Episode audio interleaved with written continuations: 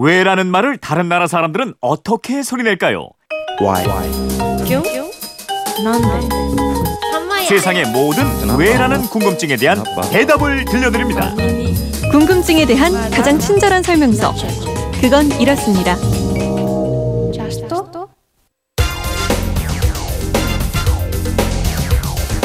궁금증이 지식이 되는 아하! 세상의 모든 궁금증이 풀릴 때까지 궁금증이 지식이 되는 아하입니다.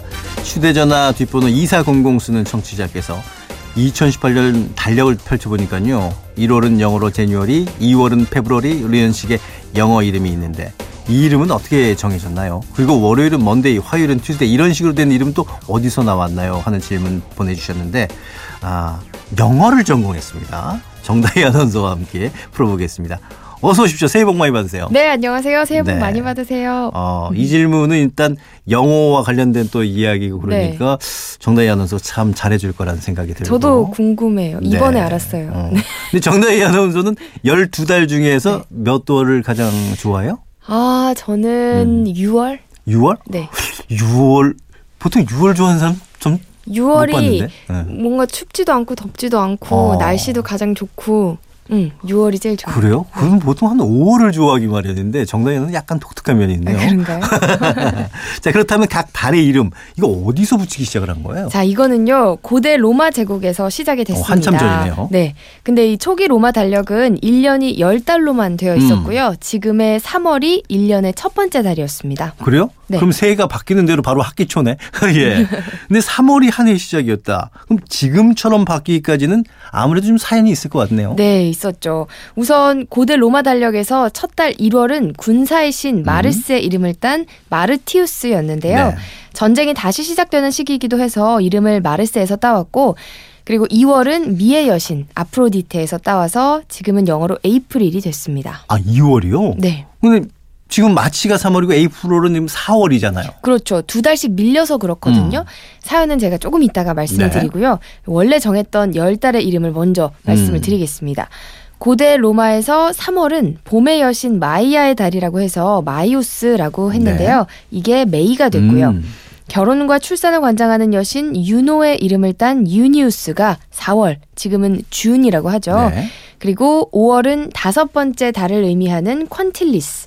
6월은 6번째 달을 의미하는 섹스틸리스였습니다. 오, 지금하고는 이름이 좀 달랐네요. 그럼 이제 나머지 달도 좀 더 들어볼까요? 네. 그리고 다음 7월은요. 7번째 달을 의미하는 셉템베르였고요. 8을 의미하는 옥토베르는 8월, 그리고 9를 뜻하는 노벤베르는 9월, 그다음에 10을 의미하는 데셈베르는 10월이었습니다. 네. 그리고 마지막 두 달에는 아예 이름이 없었다가 기원전 8세기에 누마 폼필리우스 왕이 이름을 붙였는데요.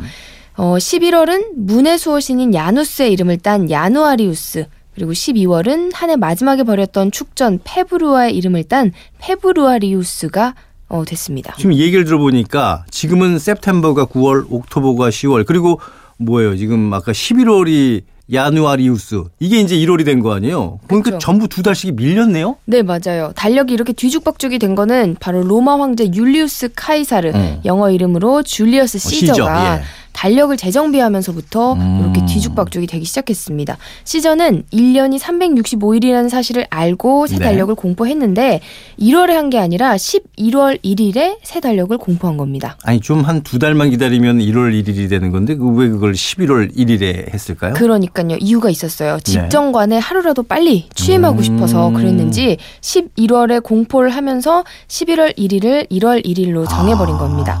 이러니까 11월이었던 제뉴얼이가 1월이 됐고요. 12월이었던 페브루어리가 2월이 됐고 그리고 옥토퍼스, 문어는 달인 8개지만 파리 어원인 옥토버는 10월이 된 겁니다. 이게 엉망이 됐네요. 이때부터. 그렇죠. 게다가 이 시저는요. 자기 생일이 있는 7월의 이름을 율리우스로 바꿨어요. 그래서 7월을 영어로 줄라이로 부르게 됐고요. 이걸 본 다음 황제 아우구스투스도 자신의 생일이 있는 8월을 어거스트로 이름을 바꿔버렸어요. 자기 맘대로 했어요. 자기들 맘대로. 그리고 30일이었던 8월을 7월 31일로 만들고 그 하루를 2월에서 가져와 버렸어요. 그래서 안 그래도 짧았던 2월이 28일로 줄어들게 됐죠. 이게 이런 이유가 있었었군요. 저도 이제 처음 알게 됐는데 야, 이 로마 황제들이 그냥 자기들 마음대로 그냥 달력을 이렇게 만들어놨는데 그걸 우리가 쓰고 잘 있는 거네요. 쓰고 있어요. 예. 그럼 요일 이름도 한번 살펴볼까요? 우리나라에서는 이제 월화수목금토일 이렇게 쓰잖아요. 네, 우리가 쓰고 있는 그 요일 이름들은요, 중국의 음양 오행 사상과 서양의 점성술에서 따왔는데요.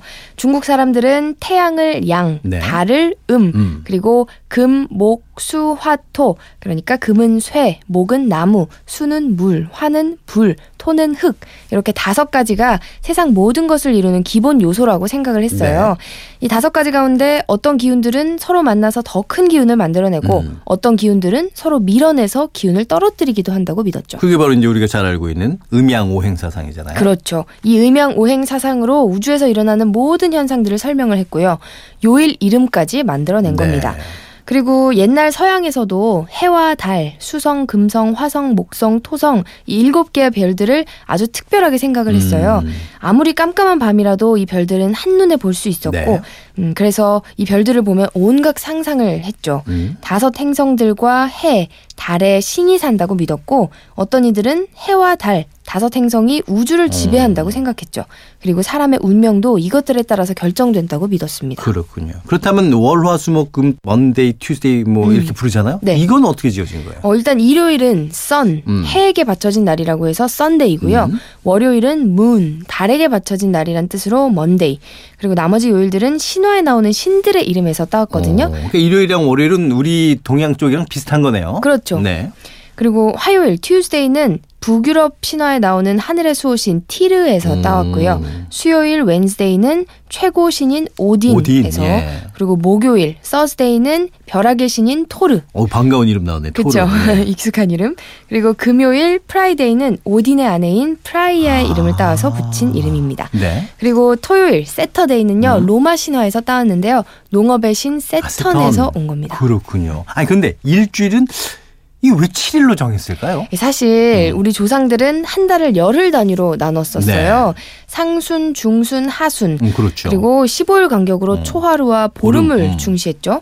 이처럼 사는 곳마다 민족마다 자신의 문화에 맞춰서 서로 다른 길이의 줄을 사용하곤 했습니다. 그러니까 우리는 그랬었는데 다른 지역에서는 그럼 어떻게 했었을까요? 아프리카에서는요. 일주일을 4일로 묶었어요. 로마 사람들은 일주일을 8일로 정했습니다.